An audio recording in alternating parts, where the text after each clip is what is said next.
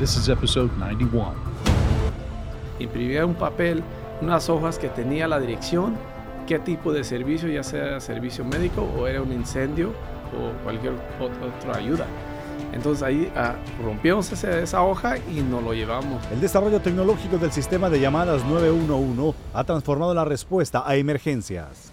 Pues puede que sea de, de, de tres a seis minutos de diferencia, y esos tres a seis minutos de diferencia puede costarle la vida a una persona. El tiempo de espera se ha reducido y con él el número de personas auxiliadas ha incrementado.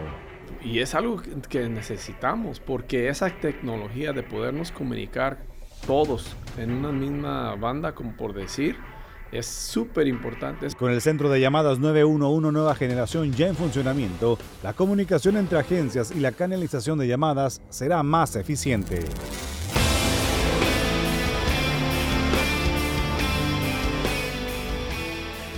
Bueno, un saludo para todos. Es un gusto iniciar esta nueva aventura en este podcast en español. Usted ya lo ha escuchado en Cal O E S en inglés, All Hazards, pero es la primera vez que me toca a mí enfrentar esta responsabilidad y lo hago con mucho gusto. Mi nombre es Gustavo Ortiz, lo saludo con eh, el placer de siempre. Y bueno, hace algunos años yo inicié mi trayectoria como reportero, como conductor, primero de deportes, después de noticias, y hace cuatro meses decidí iniciar un nuevo capítulo en mi trayectoria profesional como pues portavoz de Cal O E S, la Oficina de Servicios de Emergencia del Gobernador. Y pues es un gusto platicar con ustedes a través de este rincón, de esta plataforma. Durante toda mi trayectoria pues he tenido la oportunidad de contar muchas historias, de conocer a muchas personas, a mucha gente, y a quienes también se han entregado durante años a la comunidad, a preservar la seguridad de cada hogar del norte de California. Y una de esas personas, que ya tengo hace años el gusto de conocerles, el oficial Carlos Cortés, a quien le doy las gracias que nos permita llegar aquí a, a su oficina, a su segundo hogar. Buenos días, oficial. Buenos días, ¿no? Y gracias por invitarnos. También estamos aquí contentos para poderles ayudar y dar más información. Antes de iniciar a detalle a platicar sobre lo que diariamente hace un oficial de la policía, uh-huh. dígame exactamente, oficial, ¿cómo se incorpora al departamento de policía? Pues sí, hace muchos años, pero sí, como digo, somos, soy originario de allá de los Altos de Jalisco, a un lado de Guadalajara, y sí, mis papás llegaron a Lincoln, que es donde radicamos actualmente, pero ya en mi transcurso de la escuela, el estudio y todo eso, pues dije, yo quiero hacer servicio comunitario. Entonces, eh, primero empecé como bombero paramédico, trabajé casi doce años como bombero. Y ya después de eso, pues dije, no, ahora voy a cambiarle un poco y ser oficial de policía aquí. Entonces, eh, apliqué para la ciudad de Roseville y gracias a Dios, pues me dio un trabajo. Y aquí estamos. Esta decisión no es una sencilla, porque no. el ser un oficial de seguridad es un servidor público que las veinticuatro horas tiene que estar preparado para enfrentar cualquier tipo de emergencia. Sí. ¿Cómo decide que esta era su carrera? ¿Cómo quiso enfrentar esta gran responsabilidad de cuidar a toda la comunidad? Pues fíjate, no sé, diario me dio por ayudar a la comunidad. Pues primero de bombero paramédico, ¿verdad? Sí, ayudamos a toda la comunidad y pues ahí casi no dormíamos porque eran las, los turnos eran cua, veinticuatro horas. Ahora de policía, pues diario me gustan los trabajos con adrenalina un poco y al mismo tiempo poder ayudar a nuestra comunidad. Y como uno de los primeros hablahispanos aquí en, es, en esta ciudad, Este, pues pude ayudar a mucha gente aquí por el español, porque no había oficiales que hablaban muy bien el español en este departamento hasta que llegué yo, y ya, ya hay varios ya que somos aquí que hablamos muy bien el español, y pues es un trabajo que diario me ha gustado. Un poco de medio pa- miedo para mis papás, porque ya es el peligro que se enfrenta claro. uno, pero aquí la comunidad nos ha tratado bastante bien y por eso estoy muy agradecido. Ahora bien, inició como bombero. ¿Cómo era la respuesta en ese tiempo? Estamos hablando de qué año para ubicar a toda la gente que nos está escuchando. En los noventas, los primeros años de los noventas, para no dar mi edad, ¿verdad? La evolución tecnológica ha sido increíble. Sí, bastante. En aquellos años, ¿cómo le llegaban a ustedes esa solicitud de, de servicio llama- de emergencia? ¿Cómo sí. les llamaban? O sea, estábamos, como dicen, la llamada de servicio entraba primero con un sonido, la alarma de la estación de bomberos que sonaba, ya sea a la hora, a medianoche, no importaba. Pero al despertar, luego salimos afuera donde estaban la, las trocas de bombero y había un, una máquina que sacaba, imprimía el papel porque no había computadoras así de ese, de ese estilo. Imprimía un papel, unas hojas que tenía la dirección, qué tipo de servicio, ya sea servicio médico o era un incendio o cualquier ot- otra ayuda. Entonces ahí ah, rompimos ese, esa hoja y nos lo llevamos eh, dentro de la troca de bombero. Y así era antes. Pero ¿cuánto tardaban en responder a una emergencia? Pues mira, el, el, yo pienso que de aquí que llegaba el mensaje eran otros tres, cuatro minutos. No se dilataba mucho porque luego nos subíamos a la troca de bomberos y nos íbamos. Nos dilatábamos más con el incendio porque nos teníamos que poner todo el equipo. Pero yo, yo pienso que sí se dilataba un poco por la te- tecnología. Ahorita ya por computadora llega más rápido la, la, la información. Y, acá, y aparte de eso, si hay alguna pregunta sobre, sobre esa llamada de servicio, pues en la misma computadora te daba más, más información. Aquí una hoja de papel, pues no, no, no daba esa información. Y en esa evolución que usted menciona, pues años después usted se enfrenta con una situación muy similar. Un centro de llamadas, el nueve uno uno, que tuvimos la sí. oportunidad de visitar esta mañana. Estamos, para que usted se ubique, en el Departamento de Policía de la ciudad de Roseville, en donde sirven a ¿cuántos residentes? Pues mira, aproximadamente son casi ciento cuarenta y ocho mil y pico residentes los que hay aquí en la ciudad de Roseville, aparte de, de toda la gente que viene aquí a trabajar, que se que fácil va a subir otros cincuenta a cien mil personas que vienen a trabajar y a, a de compras a esta ciudad. ¿Y qué tan importante para atender a todas estas emergencias es el centro de llamadas nueve uno uno? Uh, eso es muy muy importante por, por las vidas, depende de, de, esa, de ese centro, ¿verdad?, de llamadas del novecientos, el nueve uno uno, ¿verdad?, que dicen. Porque ahí entran tantas llamadas, como le digo, este año hasta noviembre, ahorita van más de doscientos seis mil llamadas que, que han llamado este año. El año pasado se me hace que fueron doscientos veinticinco mil llamadas y ahorita ya vamos a los doscientos seis mil llamadas. O sea que la pandemia no cambió para nada la necesidad de llamar al nueve uno uno y pedir una ayuda. No, sí, no cambió. Los incrementaron un poco durante ese tiempo porque mucha gente ya estaba también en casa. Este, lo que bajó, disminuyó un poquito fueron los accidentes de vehículos y otros tipos de robos que, que porque la gente está en casa. Pero sí entran bastantes llamadas, pero también el progreso del sistema a comparación de antes es mucho mejor también. Pero en promedio, estamos hablando de cuánto tiempo de diferencia, oficial. Pues puede que sea de, de, de tres a seis minutos de diferencia, y esos tres a seis minutos de diferencia puede costarle la vida a una persona. Entonces es algo que, que no se reconocía antes y ahorita es muy importante. Lo más rápido que entran las llamadas, lo más rápido que, que mandan los servicios necesarios, ya sea bombero, paramédico o nosotros los policías, para poder ir a esa situación y tranquilizarla, ya sea de cualquier forma que se, que se necesite. Y aquí en el centro de nueve uno uno, que se encuentra en el interior del Departamento de Policía, ¿cuántas llamadas en promedio reciben diariamente? Uy, por ahí serían este más o menos, en noviembre van doscientos seis mil llamadas. A veces entran cien llamadas al día, a veces doscientas al día. Pero no todas son de emergencia. Hay unas que son llamadas de servicio que no son de emergencia. Porque aquí despachamos a los bomberos también.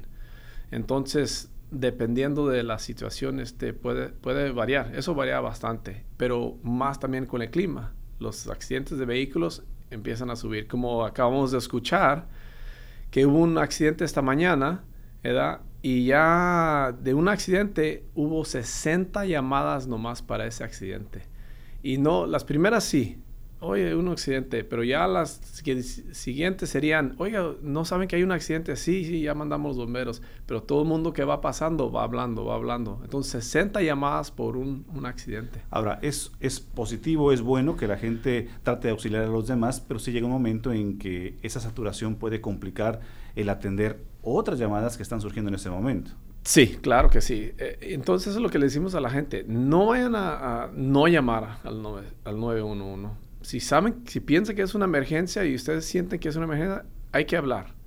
Porque si no habla alguien, entonces puede haber algo que puede suceder muy grave. Entonces, esas situaciones, pues nadie sabe. La gente va pasando y dice, no, pero es, ya cuando uno ve, a veces, como en esta situación, ya estaba la, la troca de bomberos allí. Y todavía seguía la gente hablando, marcando al nueve uno uno, que había un accidente. Entonces ya ahí, cuando ve los policías ahí o ve los bomberos ahí, entonces ya, ya hay no que hablar a, a ese punto, ¿verdad? Ahora, me llama la atención el desconocimiento que existe en un sector de la comunidad de que si no hablan en inglés, tal vez tienen miedo o no se ponen en contacto con nueve uno uno, pero eso ya no es un obstáculo. Pueden recibir la ayuda en varios idiomas, entre ellos el de español. Miles de personas sufren más de la cuenta por desconocer que al llamar al nueve uno uno pueden ser asistidos en español y evitar así una tragedia. Aquí en este departamento tenemos, pues casi en todos, tienen una línea de lenguajes y ahí hablan más de cincuenta lenguas, quizás más que eso. Por lo que el desconocimiento del inglés no debe ser un impedimento para solicitar ayuda en una emergencia. Ahora, me llama la atención el desconocimiento que existe en un sector de la comunidad de que si no hablan en inglés, tal vez tienen miedo o no se ponen en contacto con nueve uno uno, pero eso ya no es un obstáculo. Pueden recibir la ayuda en varios idiomas, entre ellos el de español. Sí, aquí en este departamento tenemos, pues casi en todos, tienen una línea de lenguajes y ahí hablan más de cincuenta lenguas, quizás más que eso, pero el más común es el español aquí. Entonces, cuando habla uno y no, no sabe el inglés, Luego, luego se comunican con esta línea de lenguaje sin colgarle a la persona que está marcando para que alguien llegue a traducir y des, pase esa información.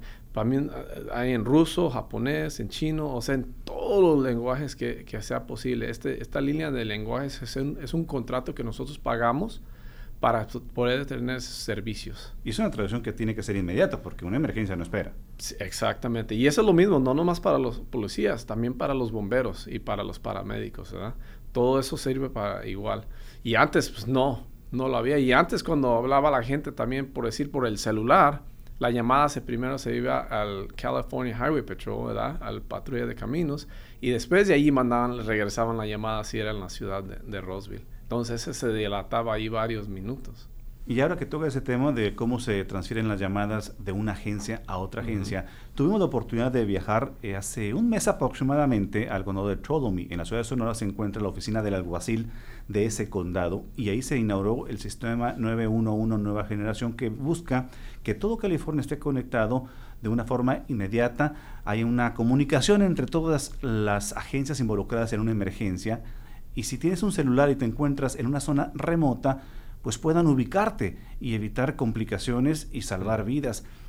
Cuando usted escucha este tipo de tecnología, ¿cómo se siente como oficial?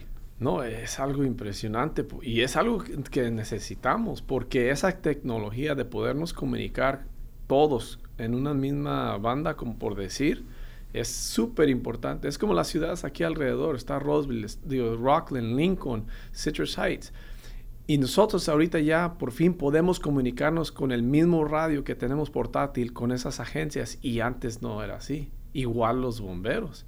Entonces hay una llamada así como nueve uno uno y, y para ubicar a esa persona, para poder mandar los bomberos adecuados o el policía adecuado de esa zona, es sumamente importante para la, la vida de esa persona.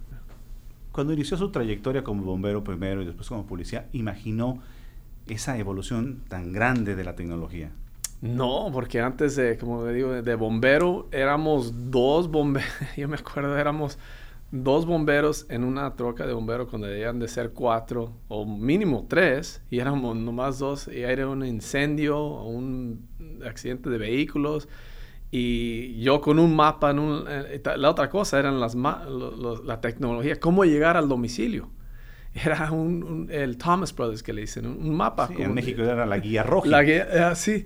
Entonces uno tenía que ver, no, vete por esta calle. Ay, a las dos de la mañana te acaban de despertar y a veces te toca ver el mapa al revés. Entonces te vas por rumbo equivocado. Ya con la tecnología del, del, de los teléfonos celulares y las computadoras que tenemos en las, en las trocas de bombero y en los carros de policía, pues ya todo te dice, no, pues aquí das vuelta a la derecha, aquí das vuelta a la izquierda y te llega a tu ubicación sin pensarlo. O ya te menciona que hay un accidente, cuánto es la demora, sí, rutas alternas, y eso uh-huh. realmente pues es de gran ayuda. Entonces no me imaginaría antes la gente cómo, cómo llegaba a su destino, porque si nos perdíamos, eso, eso era, era algo que sucedía, pues es que recién despertado y tratar de ir a un incendio o algo así, más allí sí veas el, el, las, el humo o el, o el fuego, entonces ya sabes, no, ya voy en buen camino.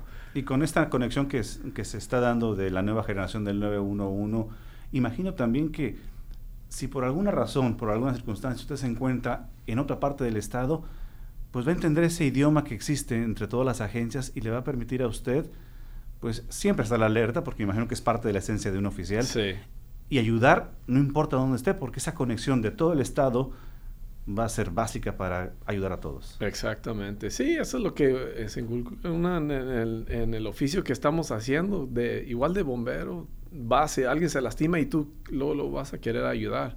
Uh, eso no se, se me quita porque fui, fui paramédico y eso. Y aparte de eso, lo de policía, algo sucede, también quieres ayudar. Entonces, todo eso diario se queda con... Es como un maestro, un maestro que enseña clases eh, a los niños. Diario quiere ayudar también a los niños, que ve un niño que le, se le, algo se le pone difícil, pues luego, luego, ¿verdad? Con el oficial eh, Carlos, normalmente cuando lo entrevistaba siendo reportero, eh, mm. pasábamos mínimo diez minutos en una entrevista, sí, cuando realmente usábamos menos. Porque tenemos... temas en común, él es de, de Jalisco, uh-huh. eh, de cuestiones de fútbol no vamos a dar detalle porque sabemos que no, ahí sí, no pues estamos ya, en ya la misma... Mi, equi- mi equipo ya está afuera, pero también ya le he ido al Atlas y por fin eh, han, han ganado, van a llegar a la liguilla, dicen. Aunque bueno, oficial, va. Antes de despedir, le voy a recordar, un aficionado del Guadalajara no le puede ir al Atlas. Yo sé, yo sé, sí me, sí me es imposible. Dicho. Pero es que lo que pasa es que cuando jugaba yo eh, fútbol, en mis épocas, eh, el equipo que teníamos era, era el Atlas. El Atlas de Lincoln, que le decían.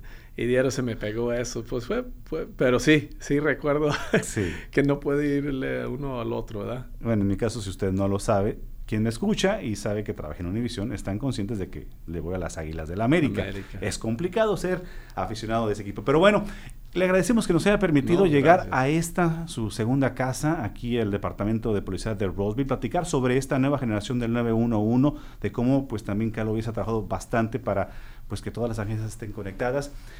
Un mensaje para toda la comunidad, para aquellos que por alguna razón no se deciden a aprovechar la tecnología y comunicarse y pedir ayuda a través del nueve uno uno.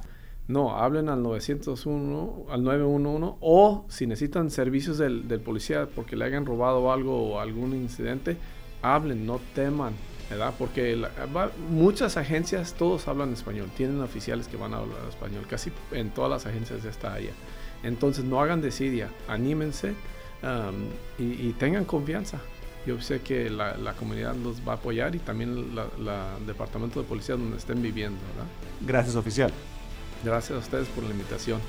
Una vez más agradecemos al oficial Carlos Cortés por permitirnos platicar en el Centro de Operaciones del Departamento de Policía de Roseville. Aunado a este podcast, usted encontrará una historia y fotografías. De igual forma, visite nuestra página news punto cal o e s punto c a punto gov y seleccione el podcast. Recuerde suscribirse a All Hazards. Si desea enviarnos algún comentario, lo puede hacer al correo electrónico media arroba cal o e s punto c a punto gov. De parte de todos, en Cal O E S, yo soy Gustavo Ortiz. No olvide hacer de la prevención una de sus mejores aliadas. You've been listening to the Cal O E S All Hazards podcast. Don't forget to check out our podcast page where you can find past episodes along with show notes and links. And give us a social shout out. Tell others about us on Twitter and Facebook. And let us know what you think. We'd love to hear from you.